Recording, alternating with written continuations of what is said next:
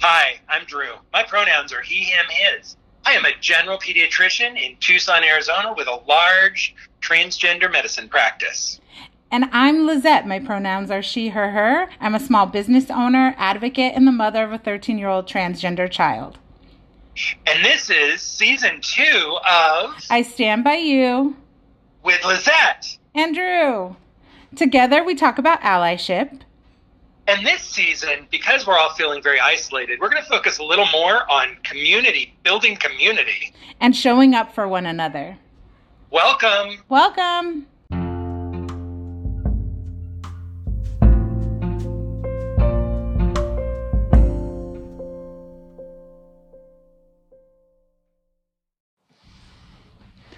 Good morning. Good morning. Welcome Good morning. to today.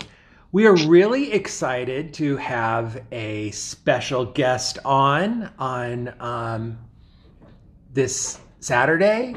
Um, It's like, what day is it, I'm right? sorry, I'm still waking up. Um, and so this is Charlie Sullivan. And you know what, Charlie, I'm going to let you introduce yourself. Uh, sure. My name is Charlie Sullivan. I'm the first assistant rowing coach, women's rowing coach at the University of Kansas. Um, I have been coaching rowing at the collegiate level for about 25 years now, mostly at the University of Michigan, where I was the associate head coach for the men's team, um, which is a club program, but uh, among the top programs in the country. And we won 10 national championships there, which was sort of cool. Um, I've produced a number of Olympians um, from that program. And uh, what else? I started rowing in college. I was a swimmer in high school. Um, went to Princeton with Drew. We're full disclosure, we're college classmates, but we were figuring out that we probably didn't really know each other um, there. Um, so, uh, and um, started rowing in college, and we won the national championship my junior year. Um, although I was injured, but still team championship, so claim it there. Um, I am most likely the first openly gay man to have been a Division One head coach in any sport that we know of. Some caveats there: how one defines openly gay. Certainly, there were gay men who were head coaches before me. Uh, you know, did their friends know? Are they out? Whatever. But sort of um, in the media is one way that they do it. But that was uh, when I was the head coach at Eastern Michigan University um, in 2001. Um, and I've been openly gay as a coach my entire career, which started in prep schools in New England. Um, so that is still unusual for men my age that they would have spent their entire career out. Um, what else? Uh, Can I can I Yeah. ask about that? So in the media that was just is that how they would describe you? And so how did that feel? So I think I think that was harder. So I was involved um, also in um, gay swimming. Mm. Sort of when I came out, one of the places that I actually first found uh, an athletic home was in the gay athletic leagues. So the gay, the you know the teams that like go to the gay games and stuff like that. Um, and that was in Washington D.C., my hometown, um, for the D.C. Aquatics Club. And as part of that, and I was already out before that happened, but so here I was a high school coach at that point up in Massachusetts and Connecticut prep schools, um, out on campus there. Uh, and um, there was a book written called Jocks, which was uh, sort of um, stories of gay male athletes, and I was included in that. It was one of the sort of first um, books written about sort of this sort of gay athletic mo- moment Wow. uh, that was sort of happening then. I, this was also, you know, um, in the the absolute horror years of the AIDS epidemic, um, and uh, it was, you know, finding finding community was really important. Um, so uh, so that's how it is, and it's, there's just this weird politics about it in some ways. There's another really good friend of mine, a guy named Kirk um, Walker, who coaches um, at softball at UCLA, and he was the head coach at Oregon State. And he is an awesome guy, and we're good friends, and we work very closely together on a lot of things now, including trans inclusion in sport. Yeah. Um, and uh, we helped run an organization called the Equality Coaching Alliance, um, and among other folks. And um, he was the first one covered by Outsports, and so there was this little weird tension for a while about like, you know, they would describe him as the first, and then Kirk would say, "No, I'm not the first. You know, like there are these other people." Um, and uh, but so it's just been, you know, like there's this weird this weird focus on first, which is why I said very likely the first, or who knows the first. Um, but we could just say very early on, I was an openly gay man coaching at a high level in collegiate athletics, um, and that was sort of unusual. Um, I'm also a historian. I have a PhD in history from the University of Michigan. Um, I went there to be a grad student first, and sort of back backed into the college coaching experience there. Um, and my academic work, I grew up in Southeast Asia, Indonesia, the Philippines, Singapore, among other places. Um, and my academic work is on gender, nationality, beauty, um, sexuality, uh, and mass mass violence. So, trying to understand the gendered components of genocide is sort of one of the things I look at um, there, um, and fashion. So, uh, so yeah. So I wrote a dissertation on a history of Indonesian genocide, read through the pages of women's fashion magazines. Oh wow! Yeah, that's really fascinating. Freaky, huh?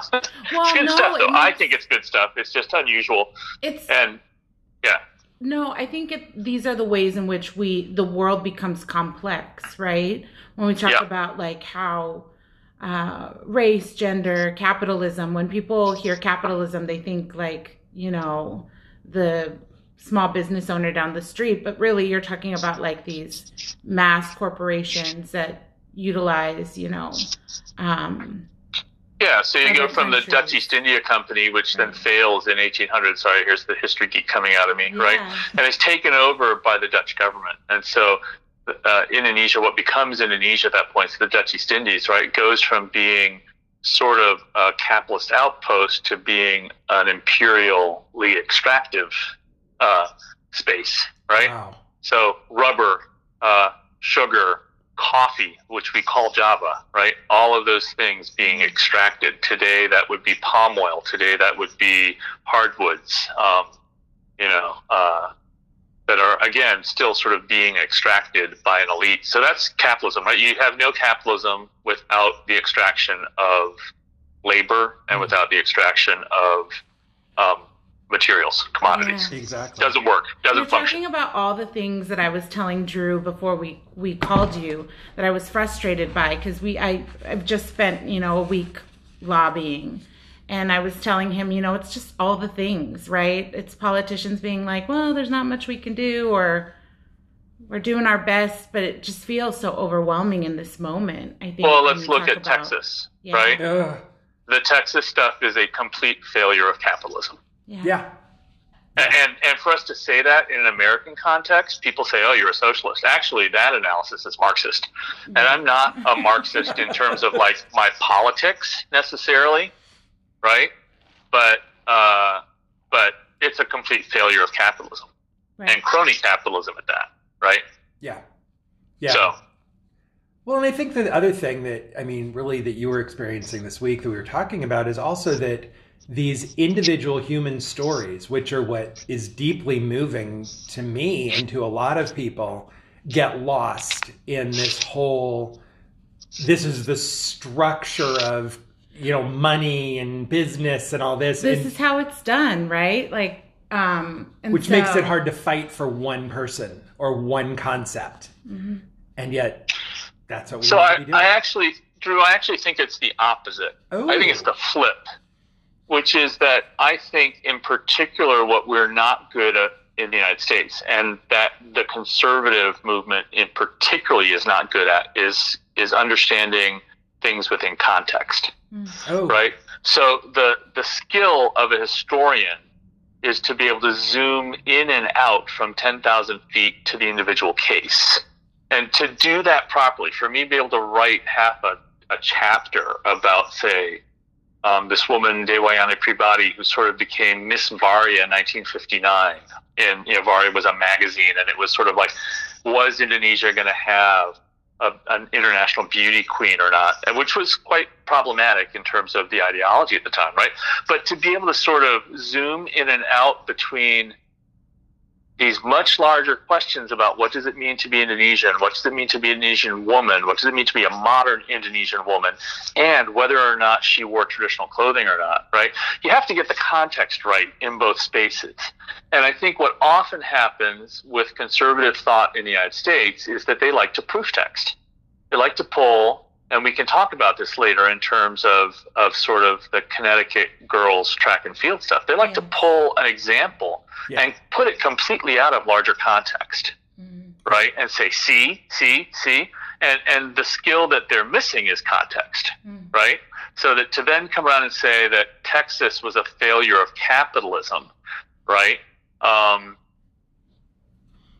and still say, but we can have compassion for the woman or the person that we see on the news who's, you know, who, who's having to melt snow. I'm not so worried about the ones having to melt snow because that meant that they had heat and they had access to water. I'm more worried, and and, and not to be uh, uncaring, but you know, shit happens, right? So something happens. How do you respond to it? I think that's a legitimate thing to say. That's the coach in me, right?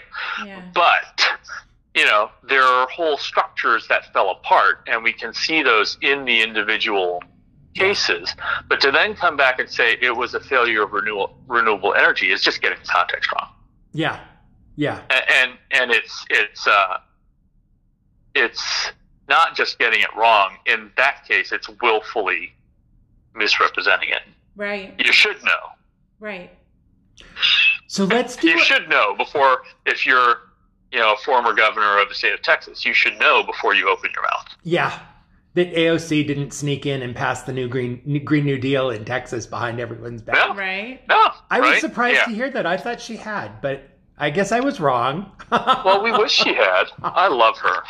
I do too, and I love I the really fact love that uh, overnight last night she has raised two million dollars Yes. for Texas Yeah. relief, which Mm, I think that. is a great.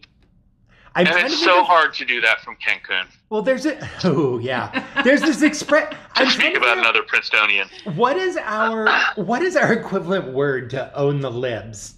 I'm like own the serves doesn't sound right.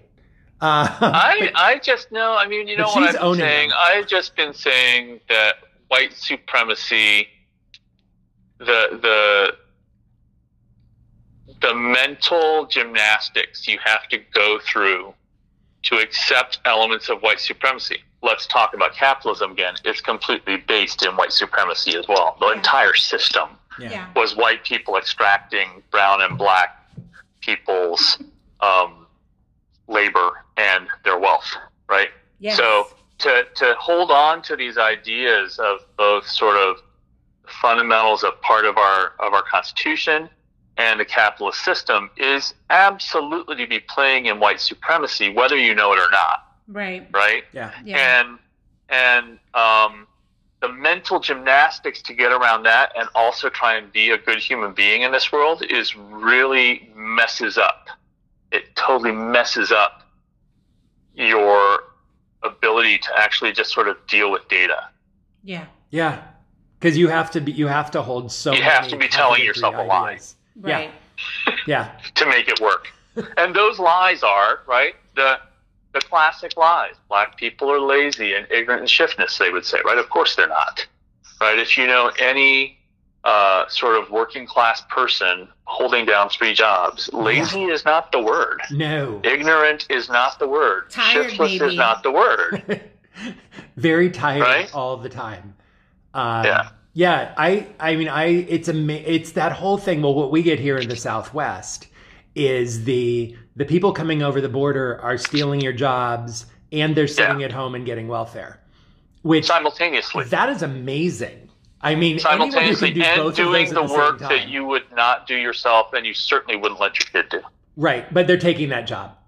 But they're taking that job, yes. Yeah, that's our Southwest version of all of So, this. I mean, there's actually though some really interesting research that's come out, uh, you know, very briefly, and, and I think it's preliminary, but some indications early on that a significant number of the people who've been indicted or charged with the January 6th um, invasion of the Capitol have had really significant financial problems. Mm-hmm.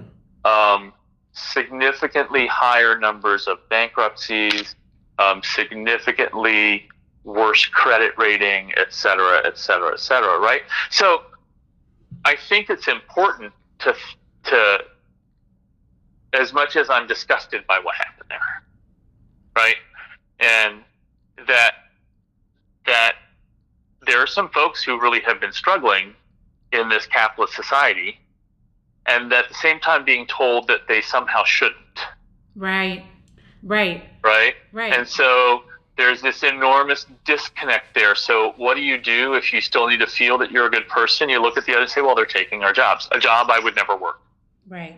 Yeah. They're taking it, right? Um, or if they paid enough so I would work in a meatpacking plant, could we afford to have steaks ever? No. Right. Right. Yeah. So, so I, I mean, I think, and we can talk about that later in terms of sort of this trans inclusion in sport and some of the women who've come out recently opposed to it because they're good people. I mean, they're good people. Charlie, Uh, some of the people leading that, and and and, but they're coming from a very. Some of them are coming from a very specific place. Some others are just coming from pure out transphobia, and I think we need to make some distinctions there when we get there. I also feel too, Charlie, that um that I think people unwittingly again because they're I don't even know how to say it, but like there's so much money behind these bills, right? Through these lobby Mhm. groups that are writing these cop like these copycat bills. There's Mhm. so much money behind it that I feel like these people jump on and speak out unwittingly, like not even, I don't even know how to say it, but not even realizing the true impact that they're having. All last week, I, I had to really center with politicians the fact that this is really disruptive for families, right? Like, hmm I we have around 200 families uh, down here in Pima County that are parents of trans youth, and let's Mhm. face it, like I'm a college grad, but I'm not like I'm not. I I didn't go to school to be a lawyer. I'm not. Um, you know, I'm a small business owner, and I just but I have to figure things out, and and sometimes I sound stupid opening my mouth, but um, I- we I have to show that. up. We have to show up in these ways that are not natural right? We're trying to navigate political systems that we don't really understand. And not only Mhm. that but it disrupts everything in our lives. Like my child is remote learning and i couldn't spend a day with him. I, there was one day we were together for 12 hours but i was in another room either organizing parents answering emails and prepping for you know to give testimony and or get ready for lobby week and i told my kid i'm Yeah. really sorry i wasn't here so it creates such a stress on the nuclear family right these people say they care about families but yet they're disrupting our lives with their hate bills and they don't even Yeah. they're dishonest about where these bills come from and how much money Yes. is behind them Yeah. to you know to spread them across the 15 states that took them up so what are you as a as a historian and somebody who works in athletics and, and is passionate about trans inclusion in sports like how do you see that and how do you explain that to just somebody who doesn't understand Um, well, I think these are coming from different places, and I think that we need to distinct, distinguish between those. There's very definitely a movement that is coming from within a culturally conservative, quote, Christian, unquote, although I would say national Christianist um, movement. Um, where the nationalism is much more important than the Christianity, and it always has been, and the white nationalism of it. Um, although quite complex also among the history of gender um, in the African American community, where men were called boys, for instance, right? And where where gender is also quite complex. Um, uh, but so you have this one group that's the culture war group, if you will, um, and that entire culture war movement is being driven by elite power politics, right right? So that's one group. So that's the DeVosses of the world. That's the Eric Princes of the world. That is um, these sort of large evangelical church groups of the world. And they are fun, where I think that's coming from is that fundamentally their worldview is based in a form of male supremacy where women are subservient to their wives, to their husbands, Mm. right? So Yeah. there's a heterosexual assumption. There is a an assumption about power dynamics between gender, and there is a very strong assumption, almost to the point of, as people will say online to me, you know, you're not making sense when you talk about anything but male and female sort of, you know, um, uh, division of the world, right? To them, this idea that there's something else just doesn't compute, in part because the way they see the power structure of the world is male supremacist, right? And is misogynistic. Um, so that's one group, right? Yeah. And Yeah. they're the ones who overwhelmingly are playing this fear game. And it's not just about athletics. Right. It's about where you can pee. It's about whether you can change your markers on your identity. It's about, you know, are you, is some trans uh, woman out there misleading their son, you know, and then all of a sudden you find out, boom, there's a surprise in the pants. Ba-da! you know, um, like, so that's, that's one group right? And let's let's point out that this is also that same group we talked about, who largely is sort of really fighting for their social place, and so they very much feel. I think it's very important as a historian that I try and understand as much as I can about what I think is going on there, also from their point of view. But like the the right, they tend to be more rural. They tend to be older. Their world has been falling apart. Their economy has been dying Yeah. right? So so yeah, like who who you know, and there's like meth addiction like crazy, right? Yeah. So if we talked about the meth addiction in rural white America the way we talked about the crack addiction in urban black America, like that would be pretty revolutionary to Mhm. put those sorts of sorts of, of, of balances on. it. So I think that's one group. And in this, the- would you Go say? ahead, please. I mean, I'm just I'm curious on this. Is I feel like it's a group that also they feel like it the rights, civil rights and rights in general are a pie, and that you when you take out a slice, that's one less slice for them. And they've had so much of their pie taken, honestly, by capitalism and corporate America over the years that they fight for what little bit is there. Um, Yeah, I think it's a little bit more complicated than that. I know we like to say, you know, rights aren't pie. You know, I, I know that that's like the, the image that that's out there. I, I think it's a little bit more, not so much whether. I think people are fine with with. I think those folks are fine with with say black people having rights, and I do think that that's a shift uh, in America over the last forty years. I don't think they're willing to give up their rung on the ladder. Mm-hmm. And I think that's the distinction that they somehow feel that other people have been given a step above them on the ladder unfairly in their minds, right? Because when they don't get into Princeton or they don't get, you know, whatever, um, and they see. So I knew, you know, when I was in Michigan, I had a lot of working class friends, and they watched the black kids in their high schools get into Michigan, U of M, and they watched themselves get into Eastern Michigan. And they interpreted that through a racial lens. And my point to them was there were plenty of white kids getting into the University of Michigan. Plenty. yeah. They just weren't from downriver.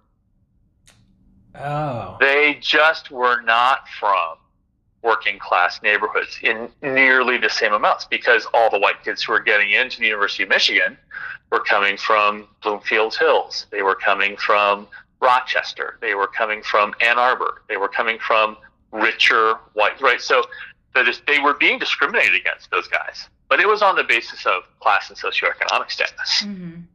not on race because right? But is, they experienced it as race because they saw um, affirmative action lifting qualified black students out of those schools, but not lifting qualified white students because we didn't make class an issue that needed to be paid attention to carefully. Now, Princeton is, for example, our our our you know one of the things that, that I think Princeton and some they're they're making it if you if you get into the school, they're going to make sure you go Right.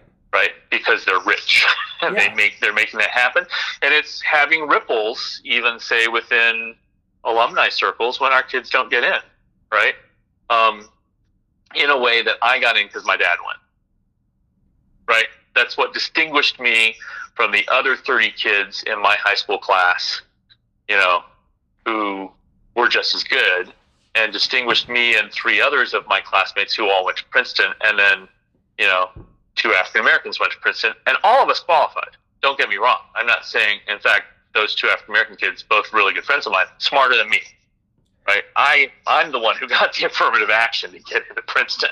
right through um, legacy, right? Which So so I think that I think that that's some of the issue. Um, is that we have to remember that class has been racialized in American Yes. history very intentionally, Oh yeah. right? Because if we all Um, figure out we're on the same team, they're in Watch trouble. out, watch out, right?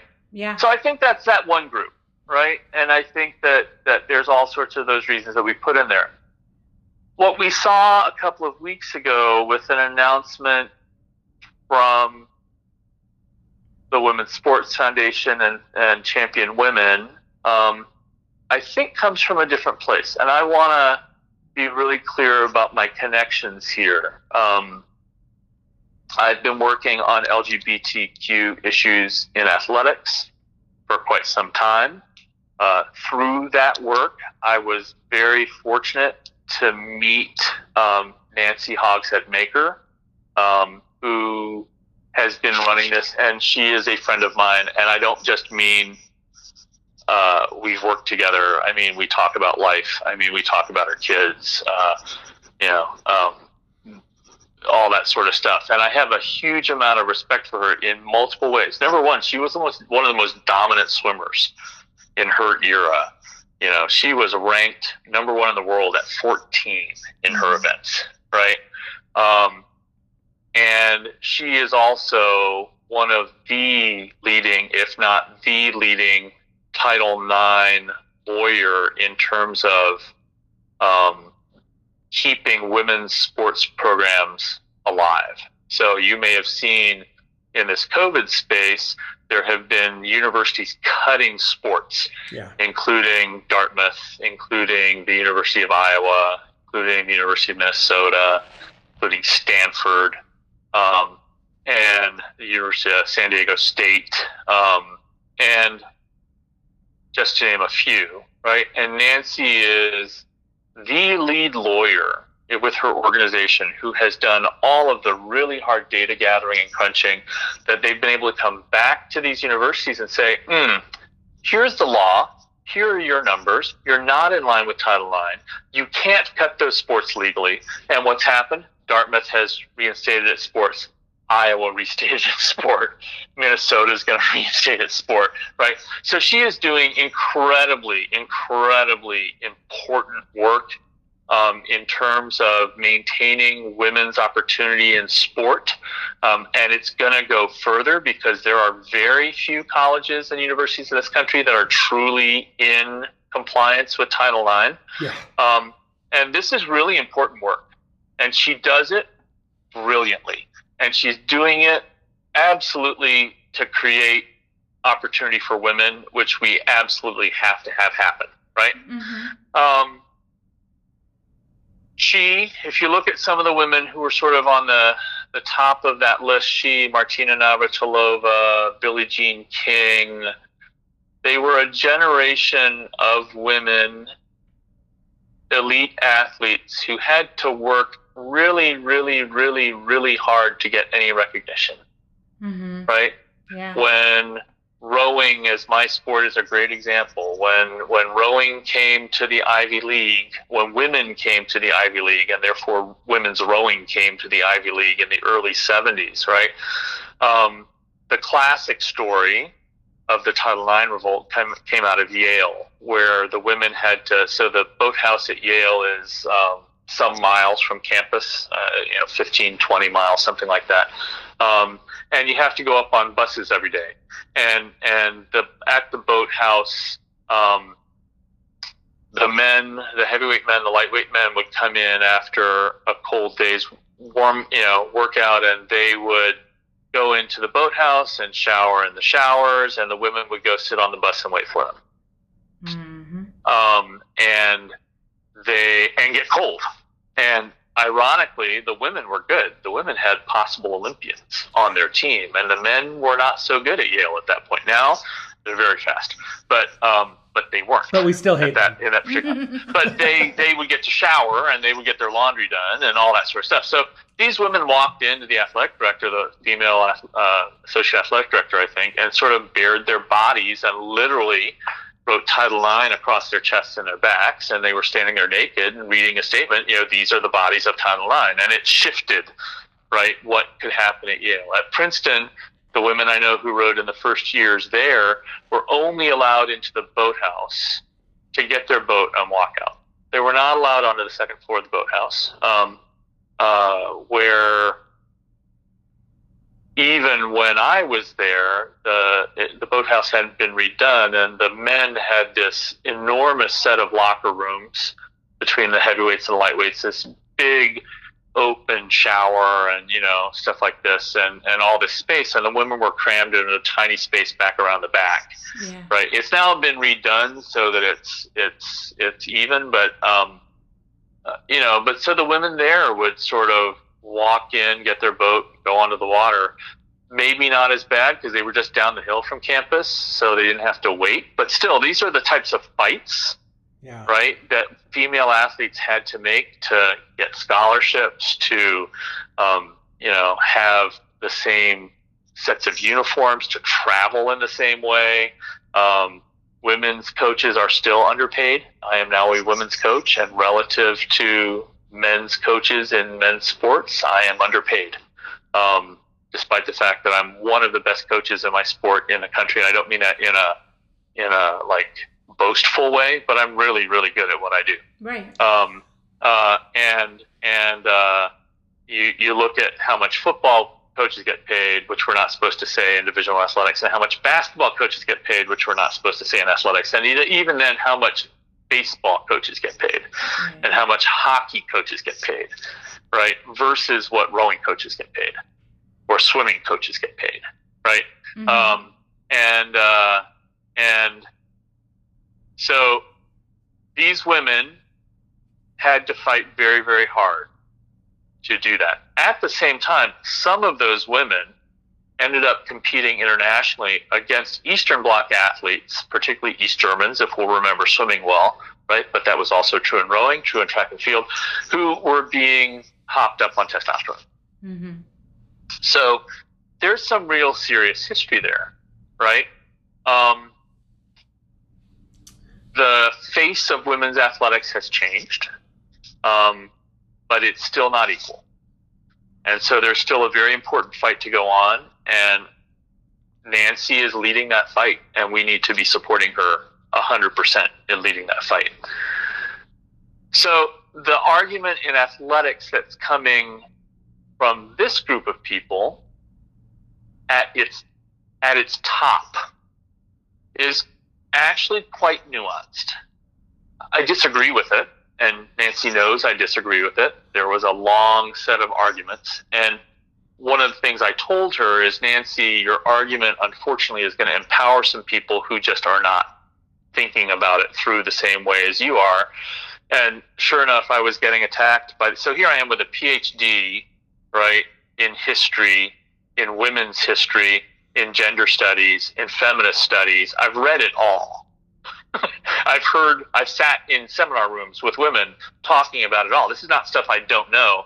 And they'll start to lecture me on Feminism 101 because I say something that they don't agree with. And so, therefore, as a man, I just must not know. And that was what it would come back to. Well, you're a man. There's no way you can know. You've never embodied this. And I'd say, bullshit was raised by feminist mother. I was raised by feminist grand grandmother. You know, like I've been raised a feminist my whole life. My dismissive line is it's not something that I discovered at 21. Mm. You know, when I went into the work world.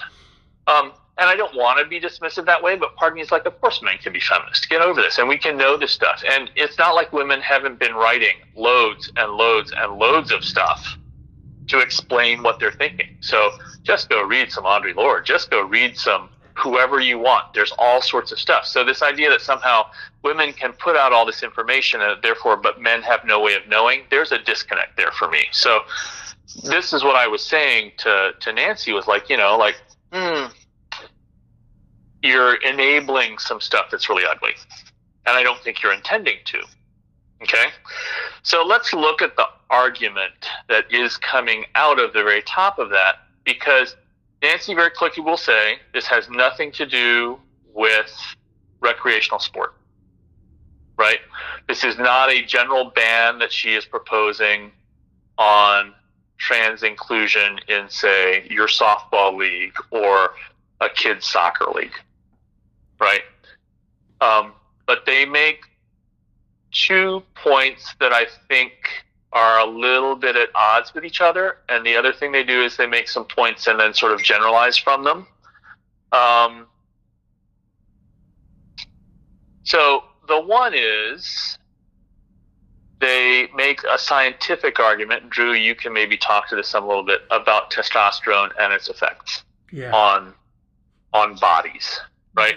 And you've seen patients, people, not just patients, but people through transition with hormone replacement therapy. And for sure, testosterone has some powerful effects on bodies, Yeah. right? Um, yeah. So, and the withdrawal of testosterone similarly has some powerful effects on bodies yeah. right? So they point to that science as saying, well, here's what testosterone does to a body, right? What they don't have and what we don't have is really good science about athletic transition. Um, and we need more of that, but there are lots of barriers to getting that. For example, to do it really, really well, you would have to have a control group. And the control group we can find. But how many trans folks are you going to find who have trained seriously enough as an athlete that they have a really good data set of how fast they were, how strong they were, not just in competition, but in daily training? So when I train uh, college athletes here, I can tell you we train seven times a week. Four of those I take data on every kid, every piece, every heart rate, every stuff like that. So I have an amazing data trail and I can show you their progression from their freshman year to their senior year. We can take into account if they got sick, uh, COVID. We're actually having fascinating times looking at the data with COVID and how that's affecting different athletes and how quickly they can come back or not come back. Um, we're, we're seeing effects from Black Lives Matter um, in athletes of color where it's just harder to push some days, which totally makes sense, right? Um, so you would want to have, ideally, a cohort of trans athletes who had trained seriously in some sport enough and at a high enough level so that you are getting them beyond the growth spurt of 14, 15, 16 years old, right? And then they would have to choose to transition and allow researchers to track their athletic performance during that transition, which they would have to keep doing at an elite or high level. Like that's how you're going to know that this really works. And I just don't think, I mean, you have sport, you have states where there are like 10 trans kids trying to compete in the entire state, right? Yeah. So how are you supposed to get that transition? So what we have is anecdotal. We have individual cases, um, and if you only look at it in terms of testosterone, what you also miss um, is the effect of emotional liberation as your body starts to look and feel like you've always thought it should look and feel like. Mm. Do you train better because you're not carrying that burden on your shoulders every day? Because Yeah. what we ask people to do in training sports, in rowing and swimming and track and stuff like that, is to flirt with failure every day. Right? And that's hard emotionally. So I, uh, I've trained a number of people who've gone to the Olympics in rowing. I've trained many, many more who had the exact same physiological advantages, height, VO2 max, erg score, whatever. But what they didn't have to the same extent as the guys who made the Olympic team and the national team was the ability to just emotionally handle the grind, Interesting. right? So that's the distinguishing factor for me Mhm. right?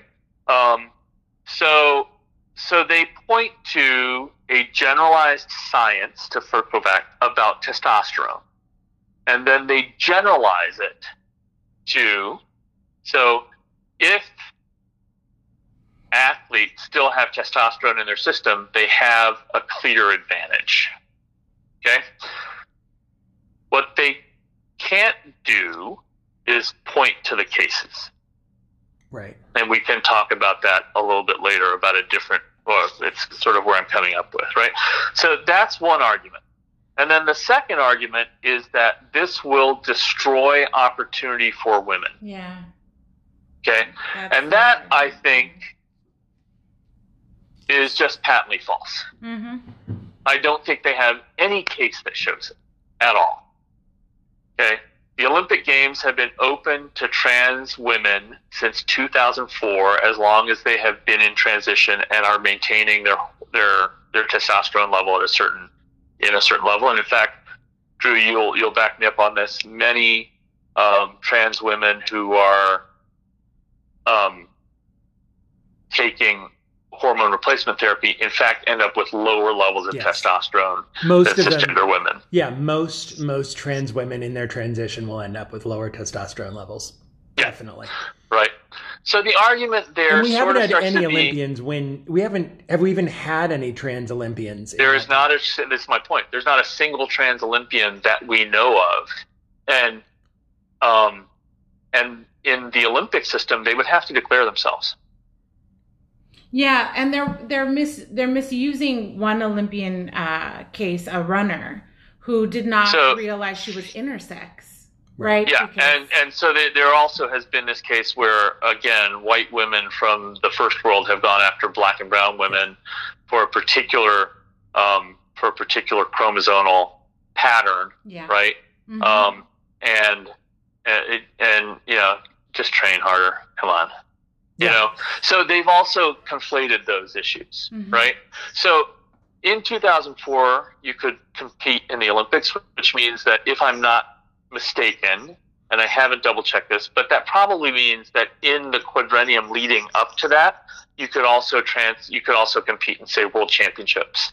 Um, you know, because there is a, an entire qualification process for the Olympics, right? yeah, Um, and yet we don't have a single trans woman who seems to have shown up there right. right? Um, the NC2A has allowed trans inclusion again with at least a year of home hormone replacement therapy. Um, that's the short version of the requirements. They're more complex than that. Um, and during that entire time, we know of one trans woman in one year, in one sport, in one event, who has won a single NC2A championship um, in the 400 hurdles in Division Two Yeah. right? Um, so I keep asking, so where's your evidence that women are being like replaced? And then they go back to, well, there are advantages that people could have from, um, say, a male puberty, if you will, right? In terms of height, in terms of bone density, in terms of uh, muscle muscle tone and stuff like that. Not necessarily knowing that the muscle stuff is precisely what goes away, right? When you start HRT, um, or it trans, it doesn't go away. It, it becomes different. It's probably a better way of yeah, saying that, definitely right? does become different. Um, and Dave, what is- completely avoiding the concept that at the elite level, all athletes in Division One college, almost all athletes in Division One college athletes, and certainly all Olympians, are genetic freaks. They're completely on the edge of genetic expression. It is true. Right? When you so there them, are almost no women, like it's a tiny percent of women in this country who are taller than six feet. But if you go to a club, high school club volleyball program, Yeah. uh, uh, you know, I think you're going to see 200 of them who are taller than six feet in a gym with 400 women in it. Yeah. Right. So there's already a selection for these sorts of things. And then the other thing that they don't take into account is that when we see individual women who truly excel, Simone Biles, or in swimming, let's talk about Katie Ledecky. Mm. Yeah. Katie Ledecky in the 800 freestyle, no one has touched her. And she's winning by multiple seconds. This has not kept other women from training. This has not kept other women from stepping up and going hard. In fact, she lost one race internationally when she was sick. And they interviewed this Italian woman who beat her. And she goes, You know, I can't imagine having swum the time I just swam, but I had to because of Katie Ledecky. So, what real athletes do when confronted with a Simone Biles, you know, when confronted with a Katie Ledecky, when confronted with a Jackie Joyner-Kersee, when confronted with a with a Nancy Hogshead-Makar, is they train harder and they get better hmm right? So this is that other little lie that they never quite point out, which is that the woman, the trans girl who won the hundred in Connecticut her junior year, got beat by the woman who was Yes. second the next year. And when they talked to her, they said, "So what did you do?" She says, "Oh, I trained harder." hmm Yeah. Right? Yeah. And none of those women in Connecticut is any place close to like the top 50 in the country. I don't even think they're in the top 100. I tried to check today and I couldn't see all the way down. But at place 50, they were still seven tenths faster than the winning times in Connecticut. I also Wow. feel like So there's 200 women or something faster than that trans woman, than that trans girl, right? right. And yet, so where where is women's opportunity being taken away from? Where are women not competing? Because the women I coach are hella competitive. The women I coach, and we, we have to race Texas. Texas is number one or number two in the country. Right? We line up against Texas, and you're lining up against Sinks Olympians. right? I think, So do we not race them? right. Do we just say, oh, well, we can't do it? Actually, we had to have that conversation on our team. When I kept using Texas as a barometer with my team as a as a sort of benchmark, there was someone who said, "Why are you bringing up Texas? We're never going to beat them." I'm like, "Well, because that's the speed." And it's not that we're never to. Are we going to beat Texas this year? No. Our Kansas crews are going to be really fast, much faster than people have gotten used to. Um, and we've been here three years doing this new program, and last year we didn't get to show, right? Um, and I think I don't know if we'll surprise people or not surprise people, but we're going to be closer to Texas than we were two years ago, right? But so are my women backing away from competition because Texas is really, really good? Our swimmers not training because Katie Ledecky is really good. The International Gymnastics Federation actually had to pull a skill Wow. that Simone Biles created because they were afraid that no other woman could do it safely, and they knew that women would kill themselves to do that. One woman starts to throw a quad in, in figure skating. yeah. The next year, all the 15 year olds are doing it. The 18, 19, 20 year olds aren't, but the 15 year olds are saying, oh, we can do it. So this is actually how athletes respond. So part of what I really don't like about what some of this is being said is that somehow there's this sort of assumption that women are not going to be good athletes, that women are not going to train hard, that they're not going to pick up a challenge from somebody being faster, right? So there's another way that we know that this isn't happening. And this is sort of where, again, we get back to those issues of context. And I'm sorry I'm going on, but you got me fired up here. um, uh, right. So in history, it, we don't always, we have to stick to the sources that we have. So if I'm writing about Indonesian women in the 1950s, I may not have all the sources I would love to have to say, look at, I don't know, whatever question I like. How much money did women put into buying fashion? Don't have that, right? In the United States, we have it. For the United States in the 1950s, we can actually sort of, people have worked on figuring out exactly sort of like what budgets were and how much people were spending and how much things cost and percentage of GDP and stuff like that. Don't have that for Indonesia. Does it mean that I can't say some things about that? No, I just have to be really honest about how I fill the gap. Yeah. Right? Right. Um, so I may have to look other places. I do have the data for how much batik was produced. Right? So, and it's all for domestic market, or pretty much. So, like, I can then sort of make some inferences, but I have to use the context, the proper context to circle back to where I think there's a problem in conservative thought, right? Um, so, where could we look to see if trans women were having that effect that they claim would happen, which is that cisgendered women would lose their opportunity and that transgender women would be unfairly fast, to use a speed sport, right? Or Mhm. unfairly competitive. Right. So if we know that trans girls and trans women have been be, have been competing and have been competing for a long time, right? Mhm. A lot of people don't necessarily know who they've been competing against, right? yeah. But if there were trans girls completely changing the face of women's athletics, we would see it in the record books. We would see it in women's times getting drastically closer to men's times, Mm. but it's not there. We would see it in particularly these days as athletes are young people are more comfortable maybe being out, we would see a massive number of trans women winning, you know, conference championships in swimming or being in the first boats in, in you know, in, in on crew teams. And we just don't see it. Does it mean it can't happen? No. I also But think in the 20 years that we have, we haven't seen this massive movement. There's been a little bit of close on men's stuff, but I think that's because women have more opportunity.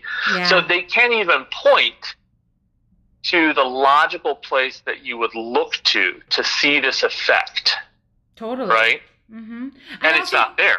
So when it's not in any of the data, and what I love about the record data is it is absolutely kept like crazy. I also Like think that data's good. I just want to say, Charlie. Sorry, not to cut you off, but I also think that that there's a point that people don't even. It's what we've seen is we've seen a surge in parents supporting trans youth, right? We've seen Yes. this surge in in in parents affirming young children. Yes. And because of medical technology and, you know, doctors being open to affirming trans youth, what we're seeing is this movement of parents affirming their children medically. And where Yeah. the sports and earlier.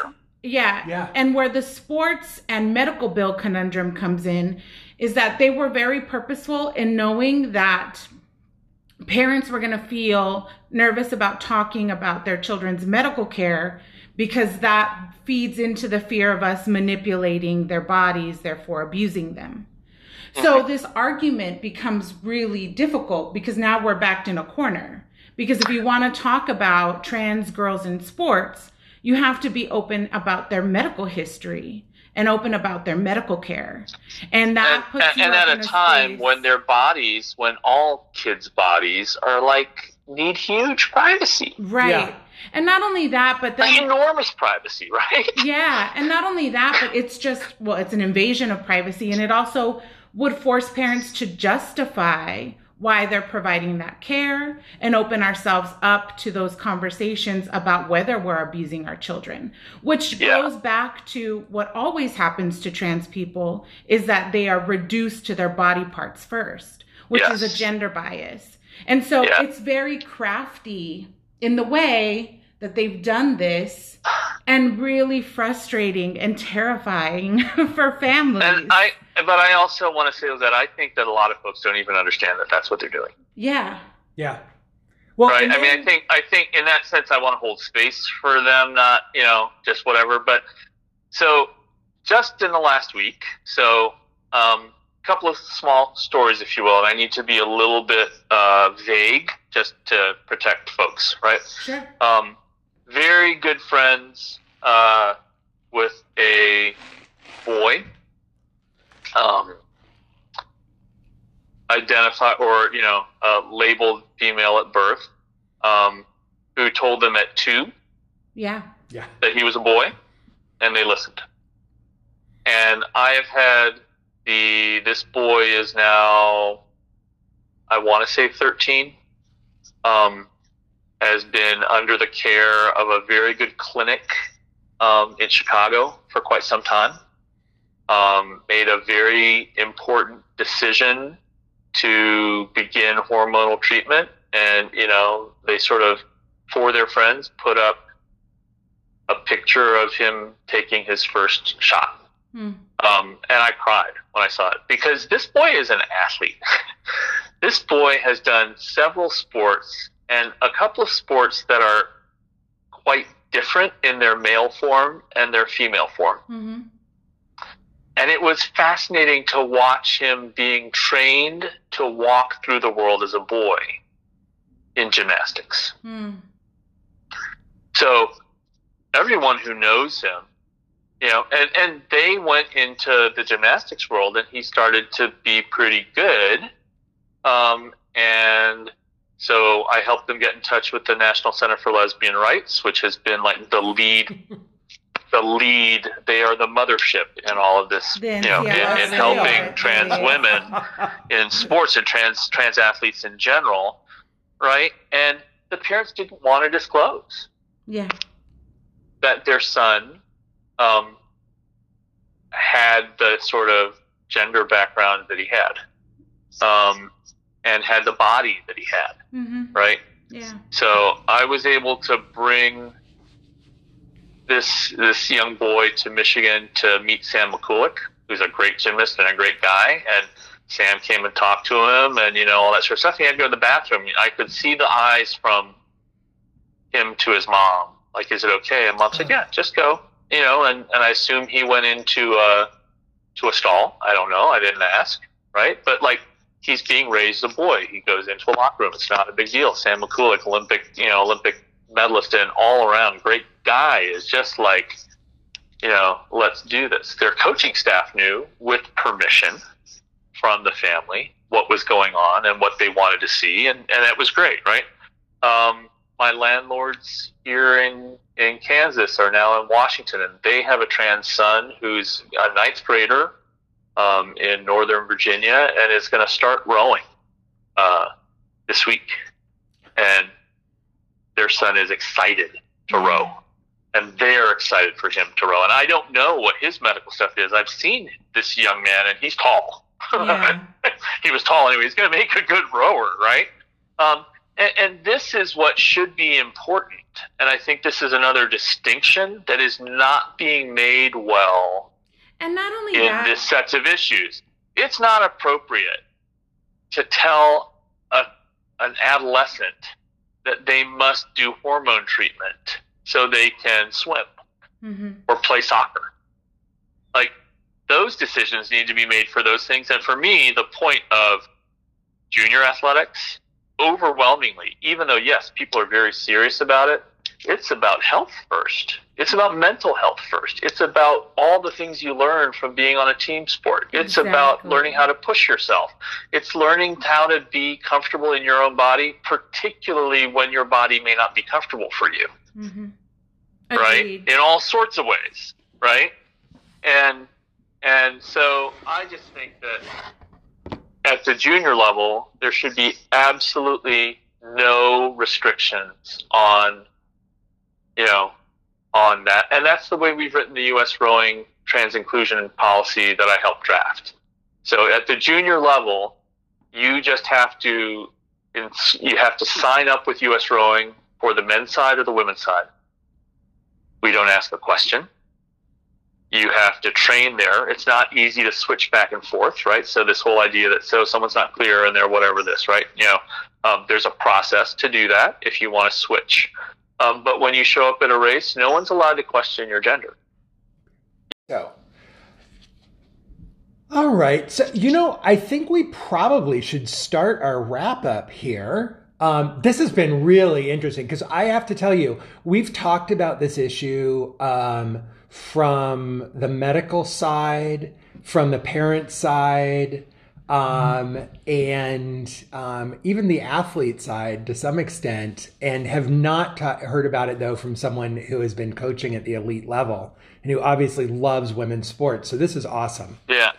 Um, so it's been a lot of fun. As you can tell, I've been doing a lot of thinking about it, and um, with my full sort of analytical brain engaged uh, about how to see this at a larger issue as a larger issue.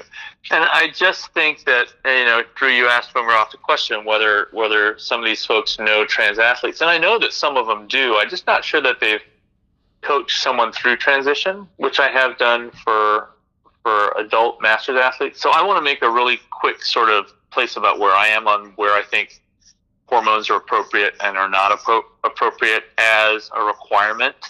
Um, I think that in in high school, junior, and lower athletics, it is absolutely inappropriate to require hormones. Um, those are medical periods and medical times um, that each individual family, each individual person needs to be able to make the right decisions for themselves, right? Um, and yet they should have full access to all the things that can happen. So, Lizette, you were talking about your son loving basketball, but only really being able to play at school, but can't play in the other leagues because, you know, he doesn't have the right papers. Um, I think that stuff just needs to end. Yeah. Right? Um, I think that masters athletics out of college and that's not to say that masters athletes aren't very competitive, but I think that the primary point of masters athletics again is health, is wellness, is all this sort of stuff. It doesn't mean you can't compete, but again, you know, say you have a trans woman who's been on hormones for a long time, gets cancer, has to come off of them, right? Like, can she suddenly not compete because for health reasons she needs to be in a different place? Absolutely not not correct, right? Um, I think that in elite athletics, which I define as in the United States the college level, outside of the United States, it would be the sort of under 23 club level at an elite level, and then the elite level, which is uh, the Olympics, the professional leagues, etc., where the real point is competition. Um, that it is and where athletes are already making all sorts of other decisions and sacrifices about their bodies and how they treat them and what they do with them, I think it's perfectly legitimate to require HRT for a trans woman who wants to compete. And mostly, most of the trans women I know that want to compete, the trans men that I know that want to compete at the college level, are totally fine with that. Right. Right. Um, so you might have to make a choice if you want to be an elite swimmer and you're a, a trans woman um, between hormone therapy and competing at elite level. And I think that in that very small, less than 1% of athletes in the world, I think that's appropriate. Um, but other places I don't. And I think that so there's also sort of a slippage in what we're hearing from the folks opposed to this, which is that they talk about, say, an Olympian, and then all of a sudden they're talking about a 14 year old girl. Right. Right? Yeah. And as if they're the same thing, and if it's the same situation. And you asked me another question, Lizette, off there, and, and, and what's going on there. And I, again, I'll point out that a significant amount of the opposition to this is coming from whiter and more affluent parents. Yeah. Um, and what's going on there, I don't think there are certainly young women that we recruit at the college level in all sorts of sports who don't need the scholarship, right? Mm-hmm. If daddy's an investment banker They don't need the scholarship. That's not what it's about. It is sort of this sort of stamp of approval of parenting. Look, my kid got a college scholarship, Mm, yeah. right? yeah. And so I think that there is something about status going on as well. So I think a lot of what's driving, and if you look at the Connecticut track case, you see it all over the place. The parents who were opposed and brought the lawsuits were absolutely afraid that their daughters were not going to get the college opportunity that they want. And that's mirrored in what's being said of this idea that somehow trans women are going to take away cisgendered women's athletic opportunity, right? That they're going to take very valuable spots. And we're just not seeing that. And, you know, if we start to see that in high school athletics in the next 10 years, we may need to reconsider some of this. But right now, it's not happening. Right. Um, so, so I think the other thing that I would say to that is it just belies how college recruiting actually happens. So I've talked to my friends who coach track and field, and it doesn't matter if you win the Connecticut State Championship or you don't win the Connecticut State Championship. They're looking at a time. Right. And if there are 200 kids, if there are 50 kids in California who are running, fa- or Texas, who are running faster than one kid in Connecticut, those kids are going to get recruited first Right. Yeah. Right. and at the highest level. And it's pretty sort of so. And then you're looking for is it the right fit? Is it the right school? You know, is it a kid that you like? All this sort of stuff. You know, do they like you? All that other sort of stuff that goes in there. But there's also no evidence even that those girls in Connecticut didn't get college scholarship offers, right? But I think the scholarship isn't really the thing as a scholarship per se, but I think it's a huge issue when you have a family who's decided when their kid is 12 to put not just their financial uh, backing into that kid's athletic experience, but it, it takes over the culture of the family Yeah. right? Every weekend you're traveling. You're every day you're worrying about the next workout. So it becomes like your thing, right? And somehow this idea that you know um, your kid didn't get to go to a meet in in uh, in Boston because they didn't make the final in Connecticut when they're a ninth grader. I'm sorry, train harder. Yeah. And I know that sounds crazy, but just train harder. You only needed to be a tenth faster, right? yeah. So, Yeah. um, so I, I just think that what we're dealing with there, again, becomes all of this class stuff, all of this sense of entitlement. Um, Well, and there's no, it's no coincidence that the girl in Connecticut who um, won that one race was black. Um, no, and that the None. pictures everywhere show her um, in the middle of a race stance where Yep. she has that the obvious competitor look on her face, which is the same, which is a completely non-gendered look on someone's face that's a little bit scary and purely focused and did Yeah. not show a picture of Yeah. her like at well, the if you look at the girl next to her who beat her the next year, she's got the same look on her face. right. yeah Right. yeah That, that's that's what an athlete looks like when you're going full out in the state Yep. championship and you're in the top two in the state. yep Right. exactly Um, so so I'm hoping, I'm hoping that as we get more information out there, uh, that that in particular, there's an older generation of women who are athletes who we also don't push to the side somehow because I think that their you know their concerns in some way are real. Like because people are trying to take away women's athletic opportunities yeah that is happening it is a real thing right But, but it's so. um, it's but so it's not coming from trans women Exactly. But that's, that's, not where it's coming from like But- go after football right. But that's like white supremacy. It pits marginalized people against each other. Always. Absolutely. Hey, that's perfect. We are back where we started. we've made it all the way around the track Drew. Full hey, so we we just ran a have, 400 we do have a couple in of an hour and questions. 15 minutes. We do have a couple questions we like to ask at the end. sure Um, first of all, can you tell us in these times of um, us all doing everything virtually and not having human contact very often. Um, what are three things um, that you're seeing to help build and expand community around you? Wow. I actually think, in terms of my team that I coach, that the community has gotten stronger precisely because other parts of the community have, in their lives, have dwindled. Mm. Um, So they're spending a lot more time together.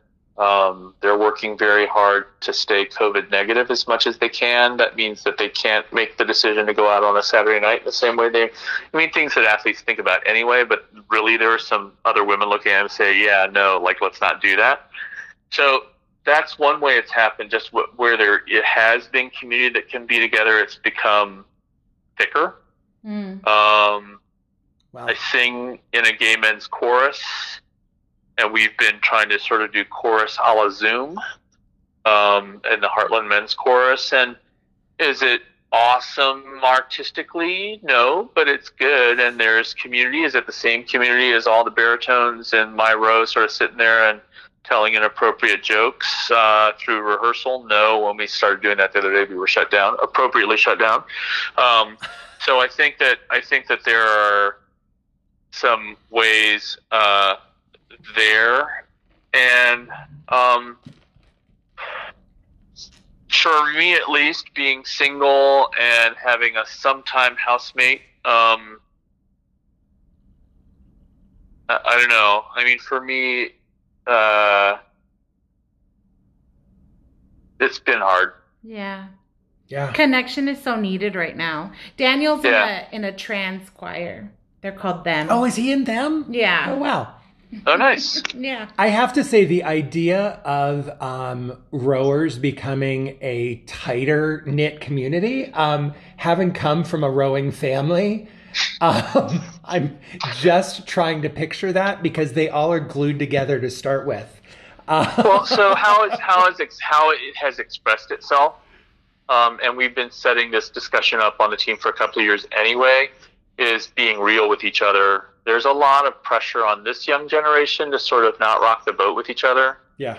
um, and they've actually had to have some discussions about. So, what does it mean to have your boyfriend or your girlfriend come over? Right. Wow. Am I allowed to tell you I, I really am upset that you went out to the bar because you weren't, you know, like you were putting us all at risk? Um, uh, all that sort of stuff. And so, in that way, what they're getting now is a more authentic community as opposed to one where the difficult questions were sort of sloughed off in a you shouldn't really hold each other to accountable. So we've been working that's on cool. accountability with each other. Um, and I think that without COVID and without um, uh, Black Lives Matter, we would have gotten there, but not nearly as quickly. Yeah. And and I don't think the work would have been as authentic. Wow. And then our second question that we like to ask everyone, and um, you don't even, I'll actually I'll let Lizette, do you want to go first? no, no. Oh, Yeah. we'll ask you first. So, um, someone you admire this week. Oh man, I can go first you go first. because mine's super petty. Okay, tell me. Okay. Again, I love Ted Cruz's neighbors. what did they do? I mean, totally, everyone- I mean, come on. I'm there. everyone hates Ted Cruz. Like, it's incredible the number of people who hate him. I mean, I love the stuff from his college roommate at Princeton and all that stuff. Well, it's telling. I have friends in that class at Princeton who are now professional, you know, professional people. I'm also ten years off from him, so I'm on. We're on the same reunion cycle, right? Uh-huh. So you meet people anyway, and uh, they keep saying nobody liked him when he was there, and that's hard to do at Princeton. yes. It's Yeah. really hard to have nobody like you at that school. Yeah. Nobody. That's that's that's a challenge. I mean, that shows you what an asshole he was even back then. So his neighbors have been instrumental in releasing the text chain that they were all Yeah. doing, planning It's their vacation. freezing. Their vacation and it's three hundred nine dollars a night, and it's got great uh, security. Those three things together, I was like, that doesn't say the world. yeah. I just have to say, I, I love his neighbors because they were like, oh no, he's lying. Here's the text chain. I love it. That's my that's my petty people I admire. That's my inspiration. Not, not this that week. it's going to make any difference, right? No, probably not in the long run, but at least it's it's neat to have that happening and be able to juxtapose it with um, AOC raising two million dollars for Texans. yeah. Who am I admiring this week? Um, I'm admiring some of my athletes this week because we are in the hardest week of winter training, the second hardest. There's another week that is hard in March, which is this hard, um, a little bit harder. And we didn't have practice Monday afternoon and Tuesday morning because of the the weather um, and the possibility of rolling blackouts. So they just didn't let us into our space because what happens is electricity goes out. Um, and we came back Wednesday morning and we had a really not good practice. It's been one of the first not good practices we've had. Um, and they turned it around. And yesterday we had one of the hardest practices of the year and they knocked it out of the park.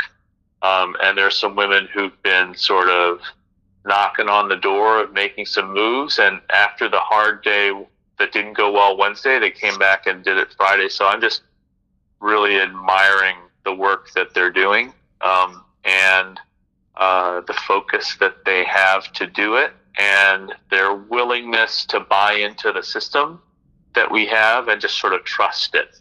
Um, and so I, I'm always blown away by the athletes I'm privileged to coach.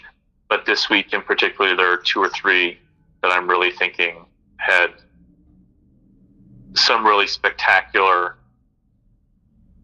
overcoming of the difficult emotions that they've been fighting with um, for various reasons, you know, in their lives, and and still produced uh, yesterday and today. So awesome. cool. And Lizette. I don't know. I was so cynical this morning. I guess I would say so. Uh, Drew and I are both like Buffy fans. I'm just gonna say that I'm proud of Charisma Carpenter for finally breaking her silence and saying that, you know, all the bad stuff that Joss Whedon did. I, not, and then I feel like we can't have nice things because it made me sad. But um, I always think it's really I'm I'm always inspired when people stick up for themselves and advocate for themselves, and so Yep. I'm gonna pick Amen. her this week and Michelle Trachtenberg. Even though now I'm not gonna be able to watch it the same anymore. it's over. That's a whole other discussion about know. can you can you read can you read Harry Potter? Can you hold Uh, on to your the art that you love? I know. Can we listen? I Michael love Jackson? Harry Potter. I can't listen to love Michael love love Harry Potter, and it is brilliantly written stuff, and I think it has important stuff in there. I'm never going to give up Harry Potter, and I know that that pains. I know that that pains trans friends of mine. Daniel always says that he's glad he never got into Harry Potter. So Maybe later in life, though. I mean, there's some important stuff to look at it. Now we can also look at it in terms of how race works in there, and it's got some problems too. yeah. But um, you know, I really there's well, there's no pure art.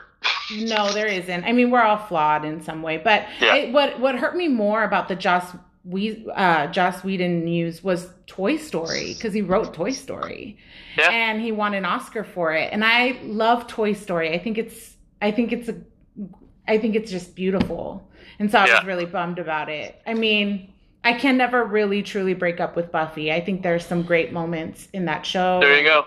But but Toy Story. Well, I mean, again, like, we, ah. we need to be able to take from all of these situations what we can take, um, and and realize that we're complex human beings, and understanding complexity is actually the real critical point here, yeah, Yeah. yeah, right? I mean, w- what's happening in terms of trans athletes is that these individual people are being transformed into some sort of symbol um, Yeah. rather than being themselves, Yeah. right? I mean, your your son is nerdy and wears glasses and loves basketball. Yeah, he does. Right.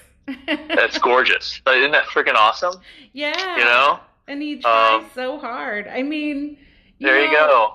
I think The 15 year old son of my of my of my landlords is going to start rowing this week, and it's friggin' awesome. yeah, You know, They're just Like- kids. They're kids. In the end, they're kids. Let them be kids. Yeah, and the, and I think people forget that we're just families. Like we really, I it it it takes away from us getting to have those family milestones, like those like what you were talking about earlier, those weekends with your kids, Yeah. at, like sporting events, like all the cheesy things that we think about that we just want to do it with our kids too. You know? Because So- Lizette, I'm willing to bet if you were a rowing parent, I have a strange feeling like you would have like some amazing pancake recipe that would show up at the food tent, and people would be like, "Ooh, look at Lizette." Hmm. I'm I'm not the best cook, but I would definitely shower with treats and coffee for sure. There you go. Or you'd be the coffee lady who shows Yeah. up. She's always got the good that coffee, sounds more right? like me. I would show up with baked goods because I did used to be a pastry chef. So, uh, you know, like like things I've done to support my coaching career. yeah. Um, Awesome. Thank you for your time. Thank, thank you. so much. It was a lot of fun. Yeah, thanks. Have Thank a great you for day. your allyship. You too. Bye-bye. And get out there in the sun if you have it. We, we will. Bye bye. Bye.